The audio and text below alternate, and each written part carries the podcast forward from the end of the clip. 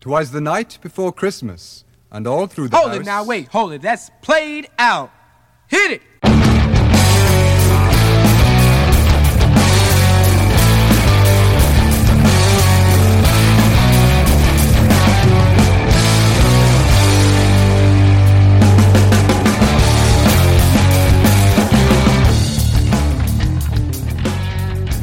Hello and uh, welcome to the Scottish Rugby Blog uh, podcast Christmas special. I am Cammy Black and I'm joined this week by uh, Ruairidh Campbell Hi there. and Brodie Smithers. Hello. Um, it's the Christmas special, uh, guys. So um, what we thought we'd do is uh, have a little bit of a look back over the year, uh, and then um, with a bit of a, a festive um, tinge to things, um, and then uh, do some of our normal uh, normal features as well. We've got we've got jingle bells as well um, that you can hear in the background. Um, so I'll, I'll try and uh, feature that as much as possible, give it a festive twist. Um, now, uh, Ruairidh and Brodie, I asked you to look back over the year. Um, probably start with the pro teams. Um, Ruairidh, what for you was your sort of the one thing that stood out for you in the past year in terms of the pro teams, Glasgow and Edinburgh? Well, I think with Glasgow, the big change we've seen, particularly in the start of this season, has been the development of the depth of their squad. So, especially at the Six Nations this time last year, we heard Glasgow complaining the fact that every time they had to play matches, then players were dropping off, and it was really hard to basically bring the team together. But the games they had during the autumn series this time, so played Ospreys, and okay, fair enough, Ospreys have been struggling themselves, but good 30, 40 points were put past them, and the fact they've now got these academy players who are only 19, 20 coming through and actually showing themselves on the first team stage, I think that's really positive. positive, and especially during the Six Nations when they'll likely lose quite a few more players, that squad is looking a lot more stable, a lot more solid compared to they were this time last year. I mean, do you put that down? Do you think that's because there's now almost a Scottish way of playing running throughout Scottish rugby from the academy upwards, or do you think it's um, just the, the the talent that's coming through at the minute? I think it definitely helps. The academy setup's obviously developed the last few years, so it means that these young guys who, as soon as they're leaving school, they're being exposed to a good high level of rugby. Obviously, we'll talk about the under 20s later, but they're starting to perform at the level that's required for them to actually then step up into the pro leagues. So, yeah, once they get that level of explosion, obviously, as you said, playing the Scottish way, as it's been called, Scottish blueprint, um, learning that attacking rugby from an early age and then building through that, it means it's much easier for them to adapt and actually move into the pro setup. Um, Brodie, would you agree with that? Yeah, I think so. Um, it's really positive, as Ruairidh says, that um, these players are not only getting a chance with Glasgow, but they're also getting a chance with Scotland, which I think is really um, a really good thing. But if you look at Glasgow over the calendar year, they actually had a bit of a sort of dodgy end to the season last season. I mean, the uh, the, the quarter final against Saracens was obviously a, high point, but you know they were unsuccessful in that, and they failed to finish in the top four, uh, top top four of the Pro 12. So I think you could probably describe this calendar year as a bit of a transition, but it's come really good this season. I mean, they're unbeaten, and yeah, it's all looking very rosy at Scotstoun. I mean, you do wonder though whether last season there was a focus on Europe rather than the league, and then uh, this season it's maybe switched back. And I think probably for Glasgow to kick on, it's maybe a case of, eh, well, to, to show any sign of progress, it's a case of being able to perform in both. Yeah, I mean, I think that's a fair comment. Um, I mean, Townsend, I think, wanted to really test himself in Europe and and the squad, and maybe took his eye off the um, off the league a little bit, or you know that became sort of uh, less important, or you know the, for resting players or whatever. Um, but you know, Dave Rennie's come in, and he seems to be um, certainly giving youth a chance and making full use of the squad, which is really good. Um, and we- we're often accused of being Glasgow centric. So, Brodie, do you want to choose a highlight for you from from Edinburgh? This is tough. I'm not going to lie. I've written three things there. The first one is Myreside, Yep. which Edinburgh moved to in uh, January or February this year. Um, jury's still out on that one. And the other two words I've written are Richard Cockerell. Yeah. Um, because that's about all we can really say at the moment because it is very much a work in progress as it has felt like a work in progress for the last six or seven seasons um, know, again, it was a good run in Europe. Well, good group stages in Europe, um, and then going out in the quarters. But yeah, I mean, some of the league results have been dire. What's quite good now, though, I have to say, with with Cockerell, we're starting to see is again similar to the Glasgow model. There's a lot of young players coming through, uh, and guys like Darcy Graham and Luke Crosbie are really kind of like quite a positive influence on that team. And he's also brought players back in from the sevens um, system who are getting a good run. And yeah, I, I, hope it's going in the right direction. But every time I kind of hope that it's going in the right direction, it kind of goes wrong. So yeah, time will tell. Yeah, I mean, I think yeah. I had Richard Cockerell on my list because um, I, just I think it shows that the SRU are now willing to invest in Edinburgh to a certain extent. Um, rather than finding just whoever happens to be available at the time. Um, the, the, they're prepared, obviously, to fork out decent money because I can't imagine he's going to he, he would be cheap. And you can see the start of a a culture at Edinburgh as well and some sort of identity, whereas maybe that's been lacking in the past, Ruairidh. Yeah, exactly. I think, especially Richard Cockerell is a very different coach to what any of the Scottish teams have really had in the last few years. So it will take time for them to adapt. Richard Cockerell obviously talked at the start a lot about trying to create some sort of culture, obviously that he was used to at Leicester. That will take time, but I mean, the results, as Brodie was saying, have been really inconsistent so far. They've done well in Europe, but if they could just get a couple of strong league games and start to become consistent in their pool, I think winning one of the games against Glasgow in the next couple of weeks, that'll be really positive for them. But really, if they can be in a position where even if they're not quite making the Champions Cup by the positions by the end of the season, they're at least pushing for it. Unlike the end of last season where they were down near the bottom of the table. Yeah, I think you're right about um, Myreside as well, Brodie. I mean, um, I've been pushing for a while now. Um, now they've got Jaco van der Walt in that the, the, really the Myreside should be singing the Van der Walt theme tune. yes, um, one for one for the youngsters there. Um, but it's certain. I mean, it's better. You, you saw them back at Murrayfield again this weekend, and and it's definitely a move in the right direction to have a much more, want of a better expression, intimate surrounding to play their rugby in. It is, but you know, there's no easy fix, and you know, um, Johnny Petrie, bless him, has, has you know made the case for Myreside, and and great, but yeah, as I say, I think the jury's out a bit. It's it's of course all anywhere is going to get compared with Scotstoun, which has been a massive success. Um, you know, so but we'll see, we'll see. You know, have to remain positive. Um, if we look now at, um, we'll move to the sevens, Ruairidh, which is your specialist. I mean, uh, specialism. Um, back-to-back London sevens wins um, in the last, well, over the sort of uh, twelve months apart. Um, but there's still a lot of inconsistency there. I mean, is there progress in the sevens? Do you think overall? Um, I think yes, but it's going to take time. Obviously, the getting a back-to-back wins at Twickenham was a great achievement, but that squad's changed a lot since Twickenham compared to the start of the season. Now, obviously, you've had Scott Wight and Mark Robertson retire, but then Dougie Fife and James Johnstone, as Brodie was saying, have currently been involved with Edinburgh. So that's four of the starting seven from Twickenham who are suddenly out of the squad. I think watching the first couple of rounds that they've had in World Seven Series, they're just missing that experience, particularly in attack. Still got Scott Riddell, who's um, he made his uh, Scottish record of appearances this weekend, but especially in attack, a scrum half, a fly half who can really lead play, and that's where they're lacking. Again, they're getting back into that old thing from a couple of years ago where they could get close in a game, but they just couldn't quite finish it.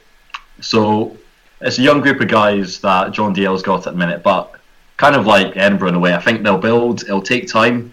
This time last year, actually, with the Scotland Sevens, they, they were doing similar performances. They'd be in the cup one weekend, and then they would drop down to the bottom the next. So once they build to the experience, hopefully we'll start to see a few more results coming our way. Maybe uh, Dunky Weir's the answer. Oh, I'd love to see him in a seven shirt yeah, that would be um, interesting. It seems to be the natural progression for him as, as you kind of slide down the uh, the pay scale in the SRU. But, uh, seventh would be where he would end with that, but yeah, yeah, it would give him it would give him something to do. Um, but I mean, really, I wonder how much how much did the seven suffer uh, from almost being used by the SRU as a development side. Um, I think you can only say that to an extent because when you think about the players that were brought in, George Horn last year was one of the quality players in the sevens. He's been get obviously got that exposure playing these high level tournaments, and then he's pushed on into Glasgow this year and actually started challenging for the number nine position. In terms of the squad this year, there's been a couple of players like sort of Robbie Ferguson who are starting to push ahead, but there's been no one who's quite Darcy Graham obviously as well, He's moved into Edinburgh, but I think that's the last we'll see of him in a seven shirt now he's moved into the 15s. Hmm. So again, just need a couple of players who can start to really cement their position in the seven squad. Um, Brodie, have you watched much of the sevens in the last sort of tw- the last twelve months? Being a um, fat, slow prop from Langholm, I'm a huge exponent of the sevens game. But um, what I will say is that I think it's come on generally I mean, I hear what um, Ruairidh's saying about the, the, loss of the key players and whatnot, but I think the investment and the kind of, um, you know, the attention that's given to sevens has definitely risen. And, you know, next year we've got the Commonwealth Games and there's the Sevens Rugby World Cup in the USA as well. So, you know, there's some big stuff to come, and certainly if the the current squad, the transitional squad, wants some um, you know opportunities to test themselves against the best, then it's going to be there. You know, so yeah, I, th- I think largely it, Sevens is doing okay. Yeah, I suppose uh, from where we were with them almost being disbanded, and and a Melrose lad, as I suppose as the the country uh, that invented the sport, it, it's nice to see them doing well. Oh, exactly. Um, Twickenham Sevens, the fact that they won it in the final against England, a tight game. They were 7 0 down at half time, then came back and somehow managed to win. That was a great moment to watch and was one of my highlights of the year. But yeah, it's going to take time if we want to see. We're not in a position where we can be getting those results week after week. But at least if we can find some consistency, usually qualifying for the cup campaign just about every week, that'd be great. But yeah, it'll take time. And I mean, would you? I mean, just out of interest, because last time we had the Commonwealth Games, you had the likes of Hoggy and um, I can't remember. Um, well, Roddy Roddy Grant was in there as well. Uh, brought uh, Mark par- Bennett, yeah. yeah, Mark Bennett parachuted in. Would you? I mean, it, it, would you do that again? Do you think, or do you think that was just a one-off because it was Glasgow? Yeah, I think that was probably one of a one one of a one-off. But I think again, it's trying to find those couple of players with Edinburgh and Glasgow who have started to move to the fringes I know Richie Vernon won't be too long, hopefully, before he's back from injury, so I wouldn't mind seeing him in the Scotland shirt in the sevens. But they can get a couple of players in, that'd be great. It's, I'd say it's probably unlikely though.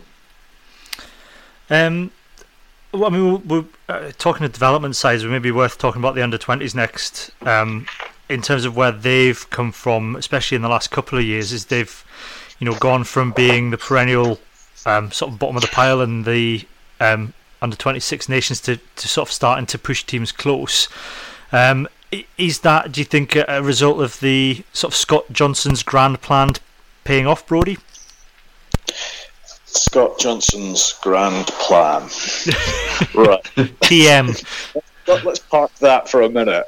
Uh, I think obviously they had a really disappointing Six Nations, but I do think the academy has lifted um, certainly the mentality, if not the physicality and all that sort of stuff that will come with having a good academy structure.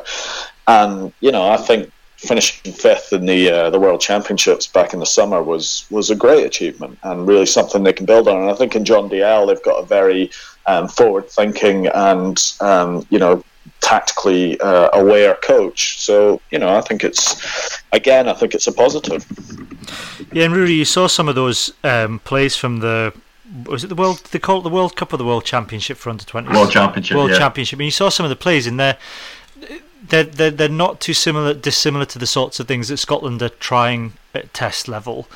Um, and that that's surely got to be a good thing that these guys are going to come in and just be able to sort of slot into Glasgow and Edinburgh and presumably then the Scotland setup as well. Well, exactly. We've mentioned him already today, uh, Darcy Graham. The fact that he's gone from excelling first of all week in the Premiership then he stepped up to under 20s and then obviously into the sevens. And already he's made his Edinburgh debut. So these players are now with the Scottish blueprint. They're understanding how to play a game. They're focusing first on attack, and then it's only after a couple of years focusing on attack they'll then start to think about defence and set plays. So yeah, it's definitely going to be easier for them to transition in. But perhaps all the problems we're going to have is there's not enough places for them to play until the Super Six competition comes in, until they get the right exposure at a higher level. But moving in the right direction at least. Yeah, I mean, you wonder about the Super Six, Brodie. Um, I mean, uh, uh, what's your view on that? Do you think that that's realistically going to be at a level where sort of these sort of younger lads can get that exposure? I mean, obviously, you're probably going to have the likes of Melrose putting in a bid, maybe the south of Scotland. Obviously, Berwick are going to be in there, but but uh, maybe Langholm as well. But is it well, going to be a high enough level? Do you think for them to actually bridge that gap?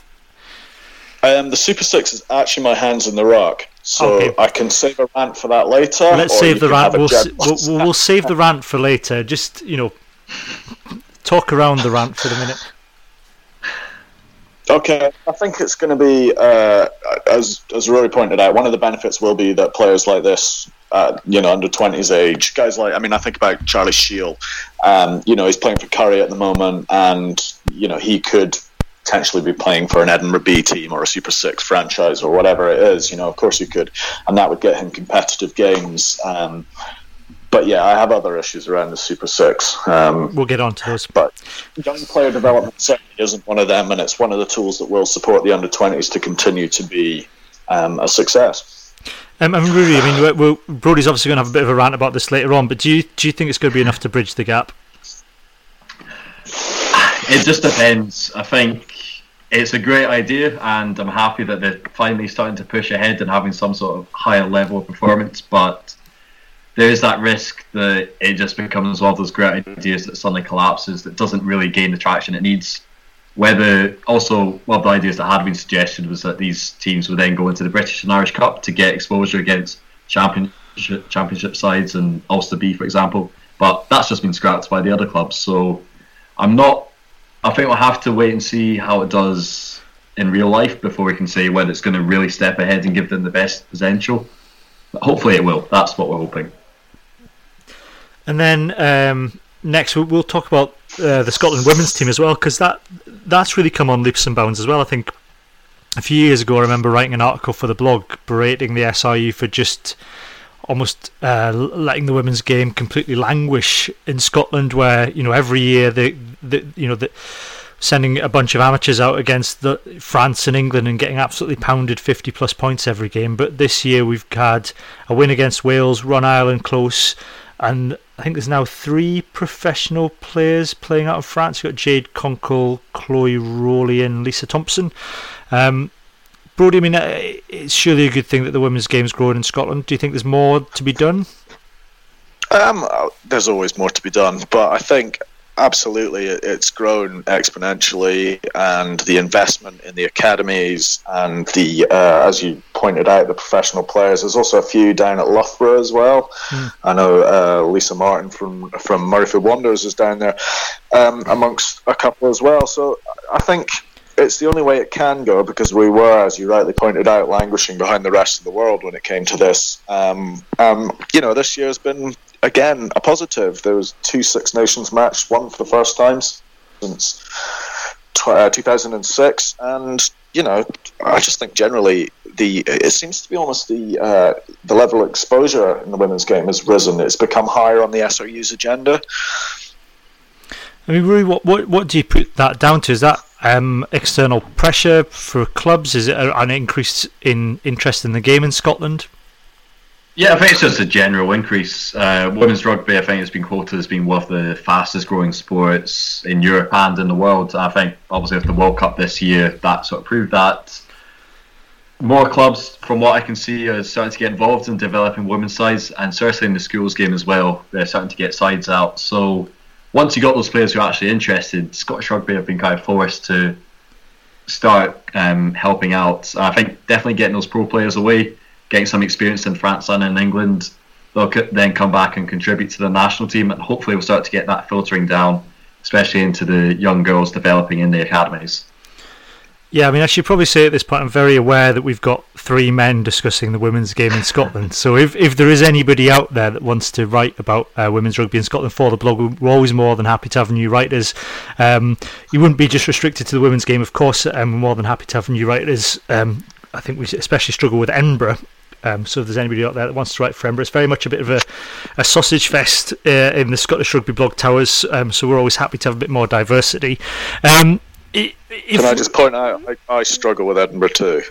Generally, I thought you were going to. I thought you were going to um, make some huge revelation, uh, revelation there, uh, Brodie, about how you met some diversity criteria that we didn't know about.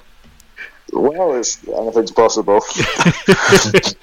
um, we'll, we'll move on swiftly uh, then um, and talk about uh, Scotland then, the, the international team. Um, it's been a good year, hasn't it, Brodie? It's been a very good year, to quote uh, Mr. Sinatra. Um, you know, it, let's be honest, let's be brutally honest. We're in dreamland. In mm. many respects, this is beyond what any of us have seen since 1990, 1991, something like that. You know, mm-hmm. it's just you see Stuart Hogg scoring tries, you see us winning games, um, you see the crowd at Murrayfield jumping around. It's you know the depth of squad we've now got. It's, I mean, it's just unbelievable compared to where we were even three, four years ago. You know, um, yeah, Twickenham was a disappointment, Fiji was a disappointment, but Christ, on the on the scale of things, on the scale of disappointment as a Scotland fan, it's like two percent of what it used to be. And and what was your? I mean, what was the one thing that stood out for you then, Brodie? Cause, I mean, there's quite a few things that stand out, but what what was the one point that you thought this is it? That we've we've moved on here. Being Australia in Australia, and the Ireland game at the start of the Six Nations. Yeah, I think that's, that's a good shout. Six Nations was a comfortable win, as comfortable a win as I've seen for a long time. And and Ruairidh, for you, I mean, what, what, what, what sort of stands out for you for Scotland this year? Um, yeah, sort of similar to Brodie. Now getting these great results that a few years ago we'd never dreamed of one thing that really stood out for me was Scotland New Zealand game, and saw the mentality shift compared to what we were used to. Scotland being down by a couple of points and having easy kickable penalties, but instead choosing to go for that tap and go, choosing to go in the corner. It's a sort of bravery we haven't really seen in the Scottish side for a while. I will say this is uh, Gregor Townsend bringing it in, trying to play exciting attacking rugby, so it's really positive. Whether that sort of mould of the game will then fit the Six Nations. We'll have to wait and see, but it's definitely exciting.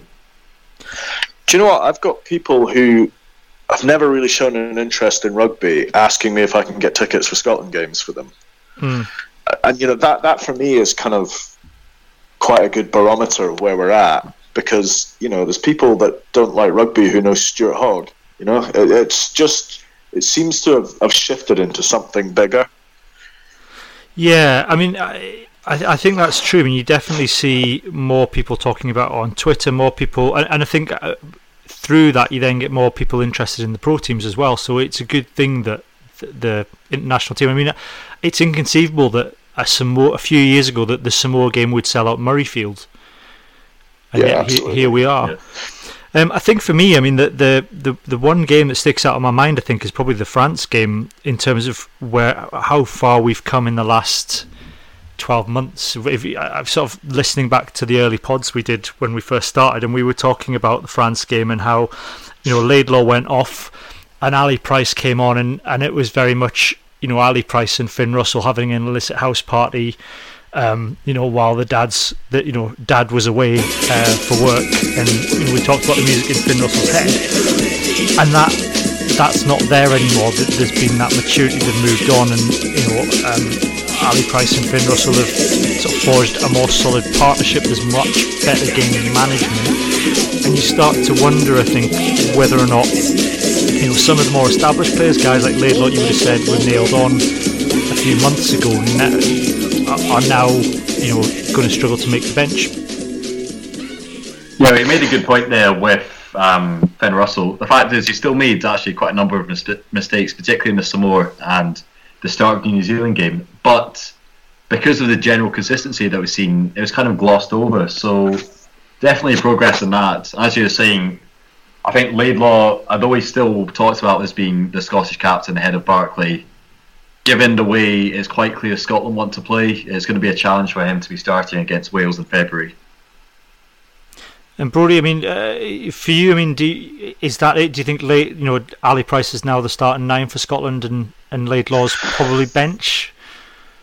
I don't know. I can't. You know, part of me goes, I can't see how Laidlaw fits into to Tooney's system, but another part of me goes, well, maybe that's the plan B. Um, I, I just, but do you know what the, the the good thing is? Is that all these players that for years have been assured of a place, Ross Ford, you know, all these guys that have sort of been nailed on are now all of a sudden fighting for the jersey, and that can only be good for the national team. Yeah, and you, I guess you see guys like Ross Ford stepping up, like we saw in the summer. Um, so maybe it's it, it's a good thing in that it's forcing these guys who've maybe been. I mean, it's hard to accuse a professional player of being complacent, but guys that have been assured of their place now having to step up to a different level in order to either push for the place or, or get it back.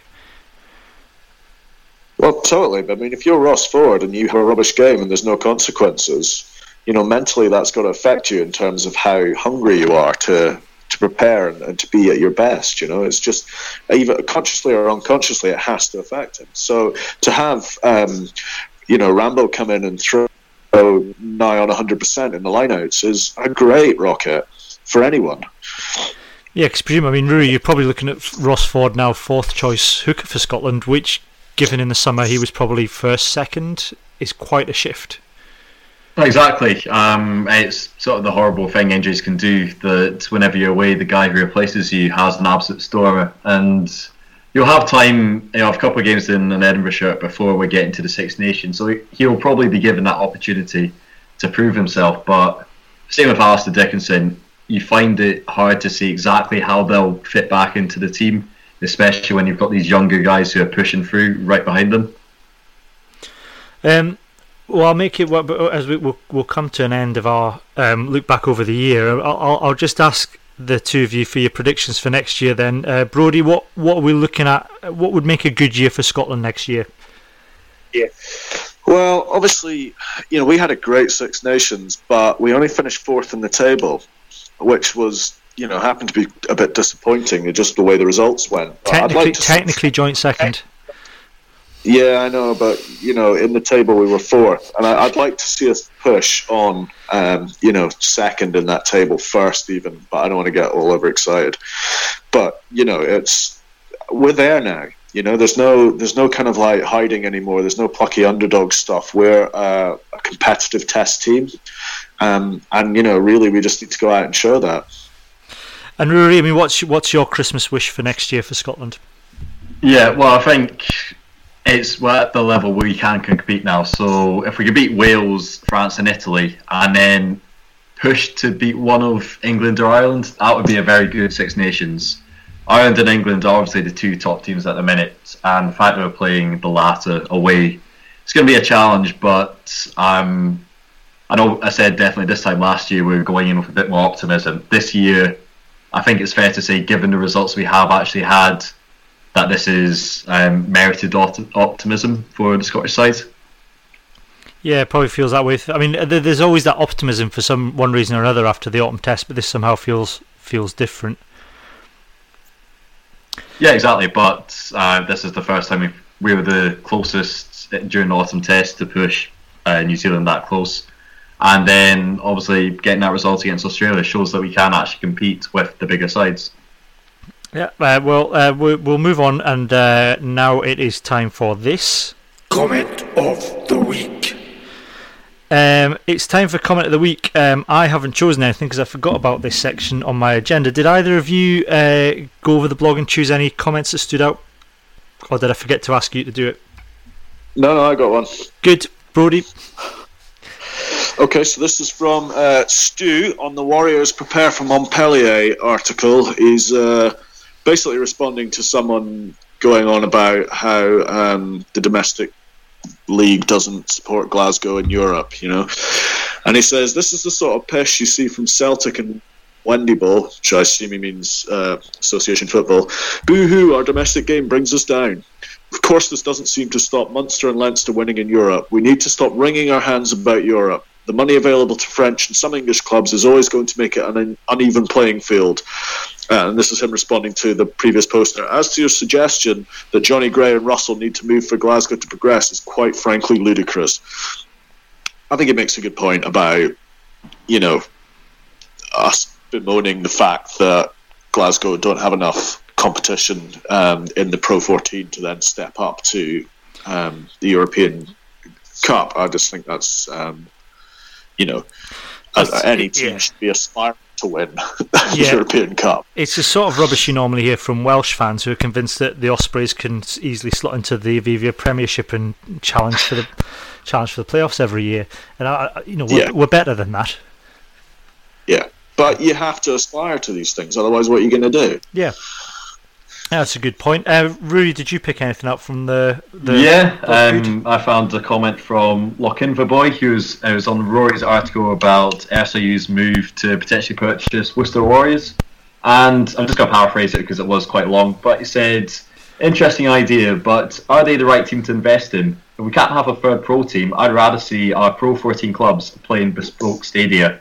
It's not a bad idea with Worcester, but surely it's only a massive priority. So he's basically making the argument that instead of investing in England, we should be focusing on our own clubs first.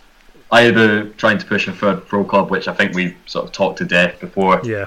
but even taking the likes of Scotstoun, which probably does need to be expanded as a stadium, given it's sold out every game this season, or Edinburgh, of course, who is yeah, jury's still out on whether Myreside is the right choice. You wonder whether SRU would be better focusing money on a domestic game or in Scotland first before looking into England.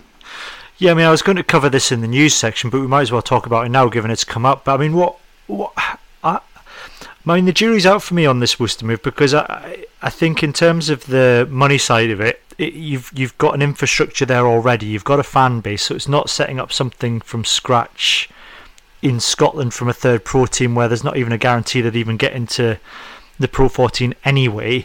And the, you know, see the struggles with how to, you know combining the tribalist natures of Scottish fans in the borders to get behind one team is hard enough. So I can sort of see the merit in, and you've got a lot of guys like Jonny Gray who are allegedly, um, if you believe the rumours being peddled, you know, desperate to go and play in the Aviva Premiership, and whether or not with the funds that a club like Worcester have at their disposal, you could then slot those guys into a team like that and have sort of almost like a, a Scottish exiles team, you know, automatically playing at that level. Whether that would benefit Scotland, I don't know. I'm not. I can see the pros and cons both sides. I'm not. I'm yet to be convinced it's a good use of money. But then Mark Dodson hasn't really put much of a foot wrong yet. Brodie, I mean, what have you got any strong views on it, or you just wait, guess a second see? Other than, other than the fact that I think it's a total nonsense. No, um, I just I think it's just a little bit of game playing with the RFU and London Scottish. To be honest, um, I think the viability of that as an actual proposal, nah. Nah. I just don't think it would work. All the sort of governance around it, the kind of the player um, registration, all the kind of who insurance and all that sort of stuff. And even if it were to happen, it would take years to put in place. Yeah, I mean, there's already a. I mean, we, we, me and Gavin, Rory were looking earlier this week on Twitter. We were saying on Twitter, it's almost like there's a sleeper cell there already at Worcester because you've got um, Gordon Ross Simon and um, Simon Cross on the coaching staff, Yeah. and then we've got um, you know um, Tom Heathcote, um, you know, as, as ten, and, and Dave Denton there. So you've always got the makings of, of some sort of terrorist sleeper cell in Worcester ready to go. Is that is that Andy Robinson's eight ten from a few years ago? It is, yeah. It might even be, He yeah. just needs just Grieg in the middle there, doesn't it? Maybe that's maybe that's who who who um who they're looking to bring in as director of rugby. uh, could be. He yeah. does need a job. Yeah, get the get the old get the old band back together. It was so successful the first time. Hey, Ruairidh, have you got any any strong uh, strong views on the Worcester plan? Do you think? I mean, is it is it just a bit of gamesmanship? Do you think from the SRU, or is it a viable option for them to pursue? Yeah, I'm kind of like you, Cammy. I'm yet to be convinced that it is the most viable option, that it's the best use of funds. It's that sort of thing that we can never really tell because it's not really something that's been done before. Um, London Scottish have kind of been neglected. Obviously, um, Scottish Rugby haven't actually bothered sending any academy players out there this year. And yeah, of course, Worcester Warriors, you've got the infrastructure there, the fact that they could play at a higher level, but I just, I'm right now, I'm struggling to see how it would actually work in the real, yeah, real life. I wish the SRU would just be honest and admit they've had a massive falling out with London Scottish. I mean, it's, it just seems to Yeah. be a sort of open secret. Yeah, you feel bad. You feel bad for the guys left behind. I think they've got like the likes of Grant Shiells still playing down there. I feel like sort of some forgotten toy just sort of discarded and left in some dark under, under a bed. to somewhere. Coventry. Yeah, exactly. well, that'd be Wasps. That'd be marginally better, but yeah. Yeah, yeah. Um, okay, well, go on, no, Brodie. I've got a comment of the week for you. Yeah. Um, and it's on the uh, the comments for the last podcast, Okay. uh, and it's from JP. And he says, I know you lads play up being being negative, etc., etc., but the Rankout Murrayfield fans came across as thoroughly miserable and out of touch, not in an entertaining way at all. I don't know if you pay for your tickets or not, but for the price of a test ticket, every man, woman, and child has every right to say whatever they want, much as they want, and as loudly as they want, providing it isn't explo- exploit explicitly offensive to others. You can't praise the new Murrayfield atmosphere one minute and whine about vocal fans the next. We've all been wound up by annoying fans around us, and we've probably all been that annoying fan at some point. Lighten up. I think. I mean, the the issue I have with that is that. Um, you know, and, and it's a, you know, thank you for that, JP. Um, I, I think one, he's also getting me back from the fact that I had to bleep it. I told him off having to bleep him out the last comment of the week that he had because it, it got it wasn't even didn't even make the the blog. It was so sweary. But um, you know, I, I think one he assumes that we're we're being serious at all times on this podcast, and clearly, I think if if history shows anything, that's that's not the case. Um, I'm all for, I'm all for you know I, I don't mind people getting well. I think it, the the it was somebody else who'd made the comment, and I think it's the um, the coaching from the stands is what winds Yeah. people up. I, I think you know I'm all I think everybody having a good natured good time, but it's the miserable Barbour jacket salmon trouser brigade who I'm pretty sure this podcast doesn't appeal to anyway. Sat there, No, you know, since the Grand Slam in 1990. Exactly, you know, if we can't play for us anymore. yeah, giving you know sat there giving tips about how to play rugby you know from the 80s and you know how none of these guys could touch the you know touch the cloth of the likes of David Sole or some other player that you know none of us have ever heard of that played back in 1978 or something I think that's Yeah. that's what we were getting at. I mean you know I'm all for people you know shouting and getting excited that's brilliant but yeah it's the it's the grumbly mourners I think we were getting at there um I think one of my my, one of my favourite memories I'm taking the mick, uh, Sorry, go on. no, you go, Brodie. I was just saying, I'm, I'm taking the mic, but JP is a good contributor, and you know, absolutely. Uh, if you've got criticisms or praise about the pod, please fill out comments because it's always good. Yeah, it's always good, and we'll we'll always take them in the spirit that they're they're, they're meant. Um, and you know, just as long as people are prepared for us to shoot them down in flames where they've no right to reply. Um, no, I was going. to I, I, was going to say one of my favourite memories was my dad at Twickenham a few years ago, just standing up at the Calcutta Cup, um, surrounded by England fans after Stuart Hogg made a huge touch find and just shout, "Get that right up, you!" So you know, I'm all for people, you know, making a fool of themselves at rugby games. Um, Uh, but I'm presuming he's, he's from Berwick, and there could be, you know, could be some division there. Yeah, he's not from Berwick though. He's got a very strong Selkirk accent, so it was quite Yeah, clear. Yeah, right. it was very, very, very clear which side he was supporting when he stood up for me in the comment. Uh, right, uh, we shall move on and we'll do this now. Well, we're low tie and we're low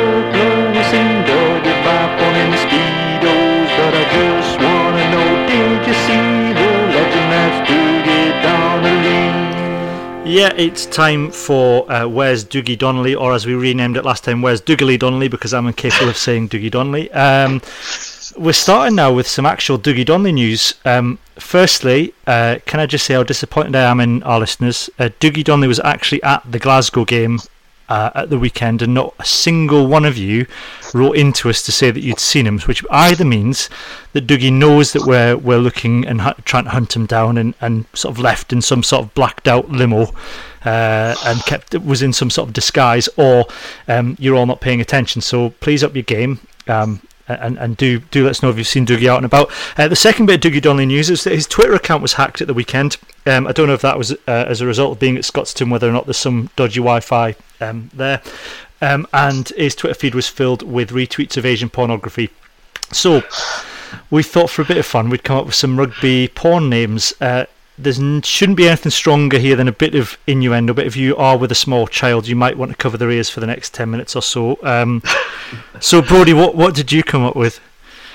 Well, I've got a couple of. I've got a few film titles, and I've got a few uh, player names, player porn names. Okay, why, why don't we start? We'll start with the player ones because I've got some player ones as well. Go on, you do Okay. yours. I mean, actually, I, I was pleasantly surprised that I just went through the Scotland squad and found enough in just the Scotland squad. So, uh, my players are uh, Tommy Seymour Butts, Good.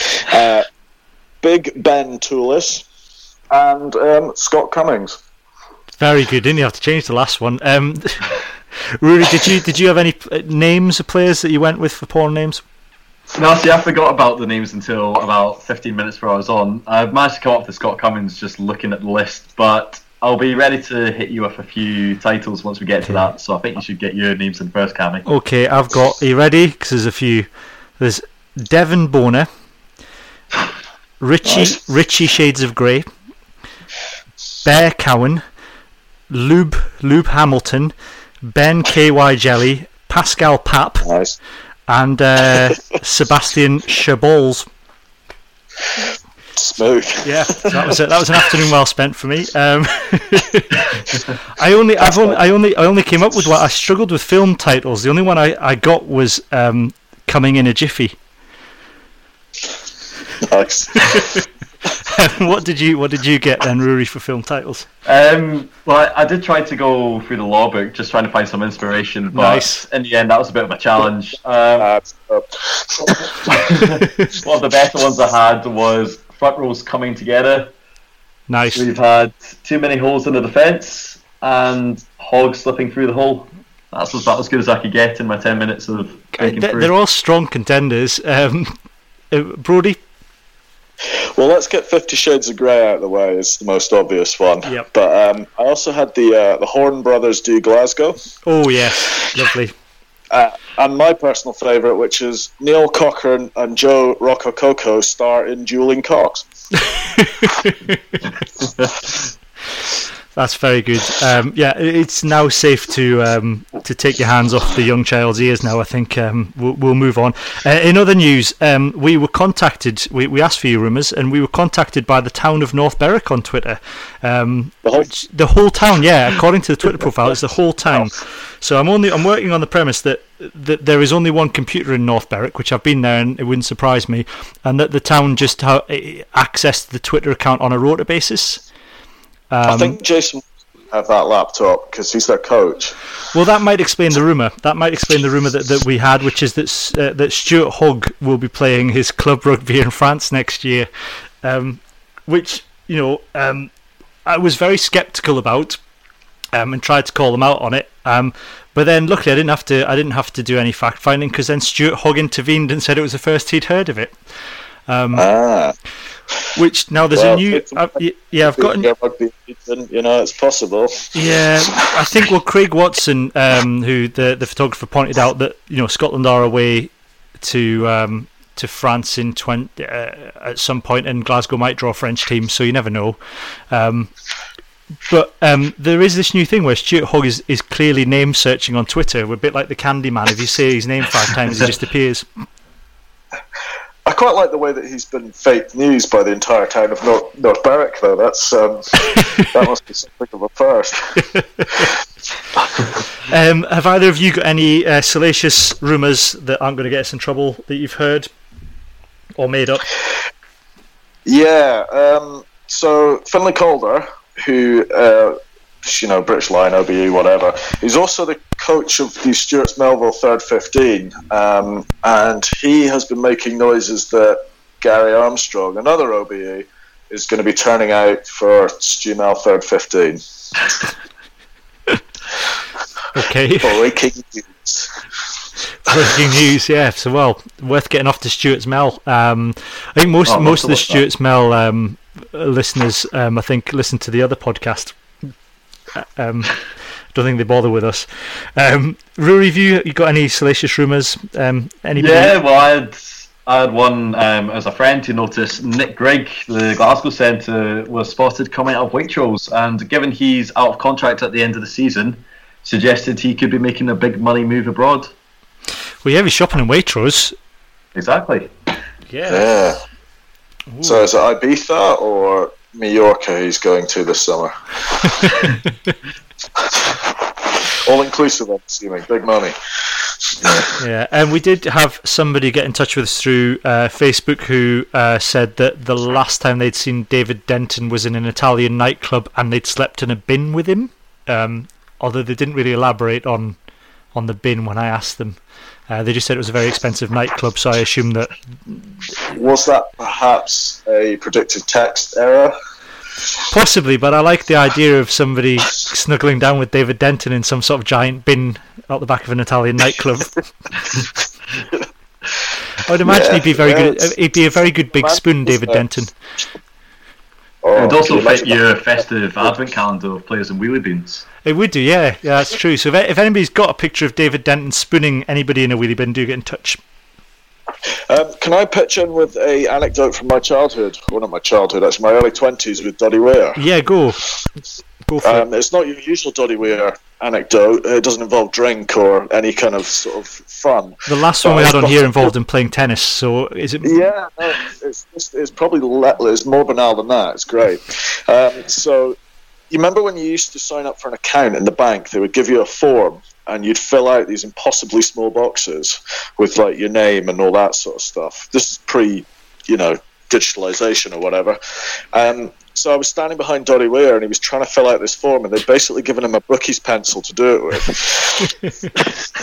a bookie's pencil. He had like these, these massive hands, this tiny pen, trying to fill it out in these tiny boxes, and he was just getting more and more irate. It was, it was, you know, there was a certain element of Schadenfreude there, but I thoroughly enjoyed it. Yeah, well, that's that's the sort of thing that we want to hear. So you know, for, if you want to, you know, get get your name on our Where's Dougley Donnelly section, we want you know rumours. Um, substantiated or not, we don't care about players, preferably quite banal ones. And uh, have you seen any large rugby players struggling with pens in banks? Um, that's that's exactly the sort of thing that we're after. Um, we will. You see Peter Wright eating a ginsters in Selkirk High Street. Have That's- you seen that? I haven't seen that. No. I, I- uh, well, given the, given the wealth of given there's um, Robertson's pies, I, I'd be very I'd be very shocked if anyone had dared to eat a ginsters up Selkirk High Street. Well, that, that's fair enough. That's fair enough. Do you know why people from Selkirk are called Japs, by the way, Cameron? Uh, I don't. But can we broadcast this? I don't. I don't have the answer. I don't. No, I don't know. I don't. I don't know why. But I, I, I, racially insensitive, but there's sort of like innocent um, answer to that. You know, like people from like are called Terrys, but for me, Selkirk has always been Souters. But yeah, seems to be this thing about the, the uh, Japs. No, I, I've I've heard that before. I don't know where it comes from. If anybody knows. Do let us know if if it's broadcastable. Then we'll let you know. If it's not, then uh, keep an eye out on the comment section of the blog um, and see whether or not we let the comment through. Yeah, I'm, I'm, I, hopefully it's some some sort of I don't know acronym and isn't racist. Yeah. I doubt it, Or, uh, but um, yeah, Re- abbreviation of something that's not uh, an Asian country. You know, Yeah. I don't know. here's hoping. If you don't hear back Can't from us, if if we never mention this again, then just assume it's a racial slur. Um, right, we'll move on swiftly, and now we will do this.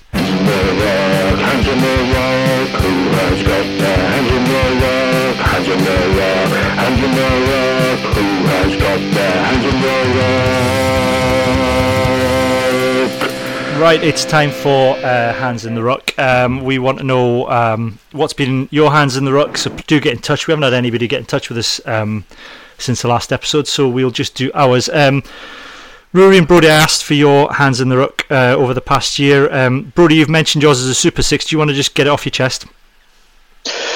Yeah, I mean, it is ripping my knitting a bit. It's just kind of um, look. I'm a pragmatist. I understand something needs to be put in place. I understand that development of young players, yada yada yada, all that sort of stuff. But what I don't understand is why this is being treated as a marketing opportunity by the SRU before it's even in place.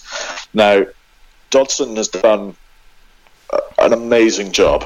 Scotch rugby, hold my hands up to him absolutely. But I think we're moving into the realms of you know, he's openly saying things like, I can't sell the Premiership.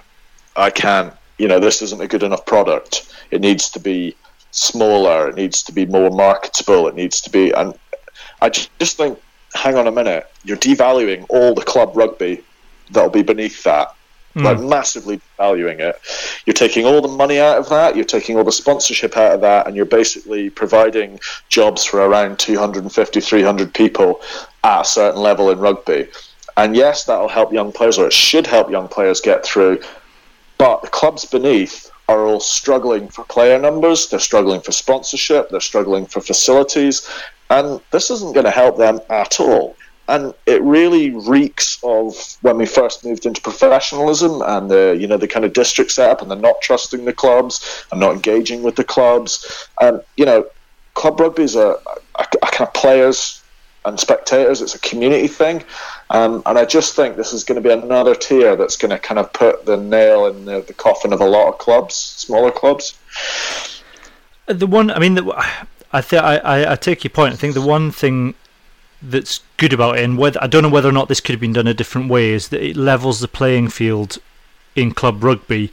Because what's been happening for the past few years, maybe even longer, is you have clubs bringing in South Africans and Kiwis to come and play for what should be a community club, and you've got clubs poaching young players from the clubs beneath them to come and play for them, and whether or not this sort of levels the playing field and that it allows clubs to keep hold of their youth players, and it means that clubs aren't going to be able to go out and you know pay guys from South Africa or New Zealand ridiculous amounts of money to come and play in you know the Premiership or the you know Division One or whatever it is. That that's the thing that that I think is good, but whether or not it, it that could have been done in a different way, I don't know.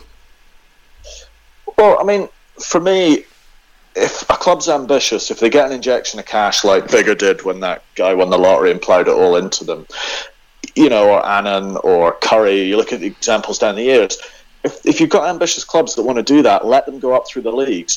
But otherwise, have a, a, committee at the end of the year that says, do you actually want to go up? Or, you know, is there someone below? Do you need to get relegated? Because ultimately, you look at clubs like, like ours, um, Cammy, like Berwick and Langholm. I'm pretty sure Berwick don't want to play in the same league as Orkney. Um, and no. given the choice. Well, I think I think Berwick have always said they'd find their level, and that's that's Berwick's. Berwick, Berwick aren't about overcommitting themselves. They've said we, will find our level, we'll do what's right, and they, you know they, they had that season a couple of years ago where they played Orkney, and you know it was a good away trip. We covered it on the blog. I think they had a good time. Um, it was financially it was difficult for the club, and they. Uh, it's, it's, struggled I mean, in the league, but I think the main the main problem for a club like Berwick is they've got a very strong youth setup, and they've been able to hold on to some of their Colts this year, and as a result, they've got a good team. But in the past, they've struggled, and that then means you've got young guys that they've invested in from minis upwards, all of a sudden going and playing for, you know, Kelso or um, Gala or whoever can afford to pay them a bit of money. And I don't begrudge those lads being ambitious. I, I mean, it's just more about whether or not it gives a bit more of a level playing field if clubs aren't able to do that. Yeah, I know, but there's another element to that, which is that the youth section is part of the community, and you know that that's a community engagement piece. And you know, good players will always move, and and not so good players will probably move, but they usually come back. Um, and I just, I don't know. I mean, the Super Six thing, I want you know, I'd, I'd love nothing more than a young player from Earlston or you know Whitecraigs or wherever in the country to be able to have a route that takes them right through to under twenties and then up into the into the pros or whatever. But I think that's there, and I don't think throwing out the Premiership so we can have Melrose, South of Scotland, you know, a, a Glasgow conglomerate or whatever in there. I mean, you know, we're talking about universities bidding for this now as well, which is, you know, obviously sets the financial and mm. facilities playing field like way out. And, you know, I just don't think people are going to go and watch that as a product. I mean, Rudy Brodie makes a good point there. I mean, we, we uh, the SRU have struggled in the professional era to sell that sort of you know this idea of a regional rugby or conglomerate of clubs to the likes of the borders where it's very tribal. I mean, it, you know obviously Melrose might have the the cash or the the will to go go it alone, but Uh, persuading guys from Selkirk to go and support a South of Scotland team based in Galashiels is a big is a hard sell. Exactly. You look at where the numbers going to watch amateur club rugby are right now, and the only people going out to watch are those who have been involved in the club pretty much all their life. Whether I struggle to see how, especially in the first season or two, how they'll be able to build those crowds. I know some have been talking about hoping to get up to a thousand, but fair enough in Glasgow where you have got obviously Warriors getting seven, eight thousand each game, but in Edinburgh you're looking at three and a half, four thousand at best. So why would others then choose instead of watching Edinburgh? to go and watch a league, uh, side in a lower league where you haven't got the same star names. I think it's a great idea, and definitely whatever we can do to boost amateur rugby and to get those young players given some proper experience, that's great. But it's going to be a challenge, I think, in my personal opinion, opinion to actually sell that as the business model that Mark Dodson keeps talking it about. Well, yeah. On that cheery note, um, so the consensus is it's probably a bad idea. There's some good parts Look, to it. Something has to happen, but I just don't think this is it. Yeah, yeah. I think that's probably that's probably fair. Um, Ruairidh, what's your? We'll move on. What's your hands in the ruck? Yeah, well, I think it's it's definitely been mentioned on the pod before, but in general, rugby, my the ruck is Eddie Jones. um, I'm getting quite frustrated every press conference now, where whether it was the England Italy game where he was complaining about the tackle ruck situation, or whether it's just because he wants to have a go at the other coach or a couple of players. It's there's absolutely no need for it whenever you're talking about rugby trying to stick to its core values and literally just focus on the game. Eddie Jones says he does it because he wants to deflect pressure off the players and let them focus on their game, but for any fan who's trying to watch it, and especially anyone who's on the receiving end of it, it's just not necessary. Obviously, in the last couple of weeks, he's talked about how all the hype about Scotland is actually non-existent. I think I'd rather he just focused on his own team than giving his own opinion, which is really there just to try and stir up the media in the first place. Yeah, I think that's a good shout. We've talked. I know we've talked about it before, but he, you know, it's it's it's a it's a low dirty trick, and it's it, it, for me. It does. I mean, I was told to drink a drink. I think by um, Al Dimmock um, when I, I, mentioned rugby values a couple of pods ago. But it, it is that thing. If it's you know, saw Gregor Townsend interviewed a few weeks ago in the BBC, and he was asked. He was quite open and answered, gave some very interesting answers to some questions. And, and it's possible to be interesting and engaging without resorting to slagging off the opposition or or bringing that bringing that up at all, Brodie. But do you? I mean, is it? Does rugby need characters like Eddie Jones, Brodie? Ah, uh, it reeks of football to me. Yeah. And it reeks of that kind of Jose Mourinho approach to PR or whatever, and it, it just it's interesting a couple of times, and it becomes boring.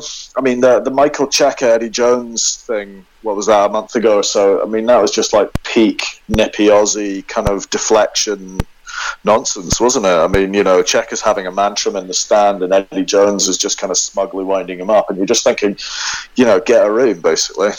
Yeah. I suppose you get the same with Warren Gatland as well. He's he, he's won for it in the past, and you know. is, is is perfectly prepared to make barbed comments about the opposition, but then gets shirty when he's depicted as a clown on the front of a New Zealand newspaper. Well, that's what happens when one's going through a midlife crisis, allegedly. Um, very, very thin skin, but you know, it's the rest of the world's problem. It, it occurred no, to it's- you, you go, Brodie. Yeah. No, no, it's fine. I've said enough about Gatland. Well, I was well. I was just going to say, it occurred to me on the Christmas theme. You could write a very good version of a Christmas Carol starring Warren Gatland, wherein he is forcing Rob Howley to work on attack plans late into the night on Christmas Eve, visited by three ghosts. One about the past Wales glory. The middle one just shows him a vision, vision of Bryn alone in New Zealand on on Christmas Day, and then the ghost of Christmas future, which is um, Vern Cotter coaching New Zealand instead of Warren Gatland. Well, I'm not sure why Scum half or Scrum five haven't already picked that up. Yeah, well, there. Well, if anyone's listening, I'm I'm I, I'm prepared to write that. If anyone, everyone's willing to dramatise it. Um, Get my up dying in there. As, um, I'm trying to think who would be Tiny Tim in that scenario. Um, Josh Josh Ooh. Navidi. Shaun Edwards. Oh yeah. God blesses everyone. um, yeah, my Yeah, my uh, my hands in the ruck is music at stadiums, which has come up before, but uh, particularly Murrayfield, and I just oh, it's dreadful, isn't it? It's awful. I mean, I don't. If you're going to pick music, just you know, pick something current or rocky. Don't you know? Don't pick the Bay City Rollers. Don't. We're all fed up of the Proclaimers. Just, just stop. It'd be interesting as an experiment. And I don't think any any stadium will have the guts to do this. But if the and and I think the SRU do listen to this podcast because they stopped playing the Bay City Rollers when we complained about it a few episodes ago. But it'd be interesting it, it'd be interesting to have one stadium make a uh, just just have an experiment and not play any music at all except for before the game and at half time and just have everything else apart from announcing who scored silent and just see what happens to the atmosphere Yeah. But they see they had this debate down in Gloucester a couple of years ago, and if it, they decided to start playing music after tries, and the crowd hated it, so they stopped again. Gloucester's one of those special atmospheres you get at a club ground. Whether that can be replicated in Scotland just depends. But the other thing you had on music, I don't know if either of you remember the Scotland New Zealand game, but the musical um, rendition of "God Defend New Zealand." Do either of you remember that? um, no. no wait uh, No, well, for some reason they didn't have a band and instead played what sounded like a primary school rendition of the anthem, which was I was I was in the crowd at the time and it was hard not to laugh at what they decided was suitable compared to the usual big brass band they have. do you think they just went on youtube and found the first result for it It literally sounded like that. I I'd, every time I've been at Murrayfield recently, they played that bloody um, Proclaimers crossed with titanium, Oh. like from Pitch Perfect, endlessly like it's the most amazing thing that's ever happened in the history of recorded music. And you just like, ah, yeah, sorry. dear, the dear way- SRU there are other Scottish bands there are indeed. Um, but yeah, yeah, it's not good. You're right, Cammy. It's not good. Um, we're going to move on now, and because we're, we're we're over time, but we've got a very special um, last section. Given we've got Ruairidh on, um, I haven't had time to do a jingle, but but I am just going to play this, That's the sound of the police.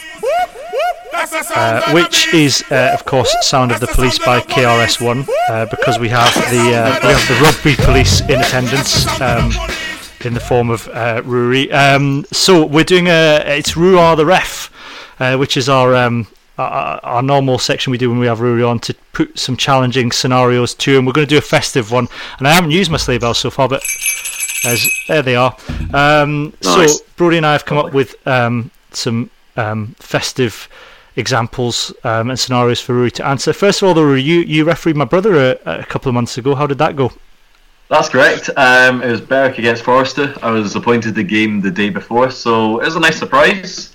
Your brother, in terms of performance, um, a few squint lineup throws that definitely made an impact, and I don't think he ever really made an attempt to get onside. No, But that's at the end of the day, they won by a good 40, 50 points. It was a good performance by Berwick with the youngsters pushing through. So Yeah. I, I had a very good day out there. Was the uh, captain? He was captain, yeah. Yeah. Shut up about it. He he um I, I contacted him before the podcast to ask how it had gone and it, and he just said oh he's a, he's a good young ref we've had him a couple of times I quite like him but then sent me another message a very long rambling message about how he'd come straight through a ruck at the weekend and tried to steal a ball, and um, was he allowed to handle the ball and he wasn't allowed to kick it? I don't know. I, I lost the thread of it, but yeah, he yeah. It wouldn't surprise me if he'd been offside um, for most of the game, really Um, so you're probably right. um, Brodie, do you, have you got a festive uh, Rue the ref for, for us then? I've got three. I've got Um, three as well. Let's go. Let's go with your first one. Okay, so Ruairidh, you're uh, refereeing a game. It's in it's in mid game, um, not half time, but you know, like midway through the first half or something like that. And uh, there's a commotion on the sidelines, and it turns out the uh, the Son of God is actually being born on the touchline. Um, you know, immaculate conception, blah blah blah, all that sort of stuff's happening. Um, but uh, his his mother, Mary Magdalene, is actually giving birth on the sideline. Do you stop the game? How do you react to that? It depends what you mean by side of the pitch. I've got jurisdiction up to five metres of the touchline if it's in the. So I think it's off in the stand. I just kind of want to focus on the game. We've talked about before rugby values. Let's just focus on the match. So unless it's really creating a big commotion, let's just get on with it. Surely, though, Ruairidh, you and your two touch judges are the three wise men. I hope so. Yeah. um, not sure what sort of gift I could come up with at half time, but three, three wise men sounds about right. How about some refereeing gold? Um, I'm sure. Well, I'm sure one of the players probably looks like Frankenstein, which is close enough to frankincense. Um, I've got one where an entire team turn up to play in matching Christmas jumpers. There's no clash with the opposition kit. Do you allow it? Yeah, why not? um, yeah, there's nothing against the laws that says it. As long as you've got a jersey that's got long sleeves, then that sounds about right. Uh, how long those how, how long those jerseys will survive in a rush, I'm not quite sure, but give it a shot. The Um, level of nylon on nylon action in that scrum would just be unbelievable. There'd be a fire. Uh, the answer. The answer I have on the card is Christmas jumpers are never acceptable. Uh, fair enough. Um, Brodie, what's your second one? Okay, so it's uh, it's conversion time. Uh, the match-winning conversion. Um, player steps up, and uh, sorry, no, someone comes running onto the pitch from the coaching team, uh, saying they've got no kicking tee, but instead they've got a holly wreath. Are we going to allow this? It's going to have to be quite a small holly wreath, obviously. You know. That's what I was thinking. It's going to be a very small holly wreath. Yeah. Um, just for sort of decency, I'm going to say no because I mean, who brings a small holly wreath to a game? Make your own kicking tee. Maybe the son of God, I, who's being born on the. sun. I don't know. Maybe it was one Well, of the could, three. yeah, it could have been one of the gifts provided by one Yeah. of the touch judges. Maybe it was laced with myrrh. Um, mine was um, there's a player with long white hair and a flowing white beard, and he approaches you before the match and asks if you've been naughty this year. You laugh it off, but as the game goes on, the penalties rack up for his team, and he keeps saying that he's going to put you on the list. Now, you can't be sure it isn't Santa Claus, so what do you do? It's a tough one. Um, I that's the point where you need to have that serious chat where you bring him aside to the captain and say, "Look, I've noticed the penalty count. I've noticed what you said. Are you Santa Claus?" Because if He's he tries to tell give a dishonest, if he if he tries to give a dishonest answer, that's when you need to start thinking about escalating the penalties, thinking about a yellow card. But. Lump a call for Mr. Campbell. Yep, you're getting no sounds presents.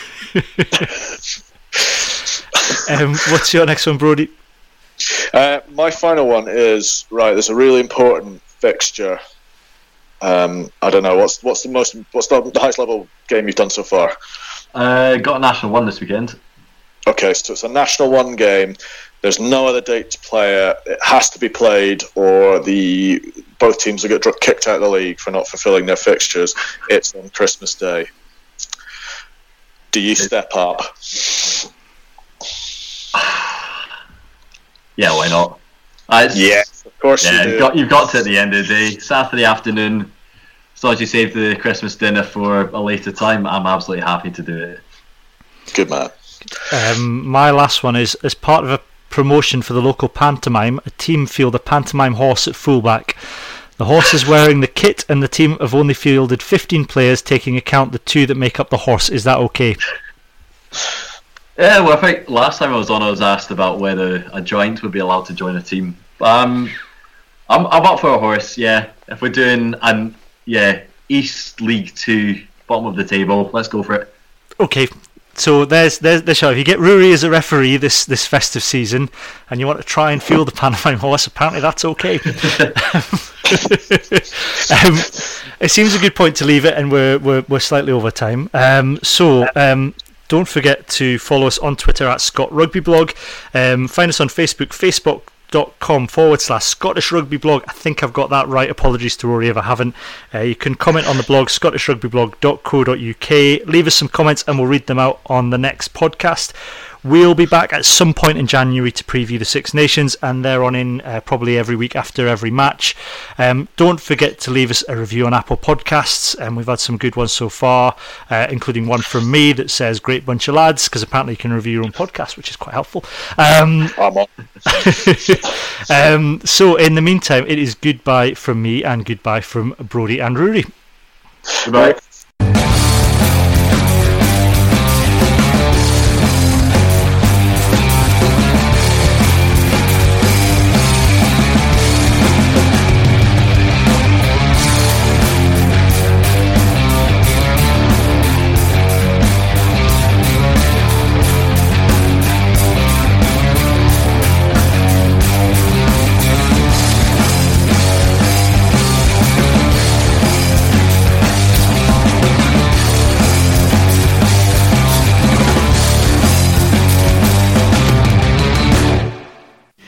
Just another work day, and any jackanapes who thinks else should be boiled in his own pudding.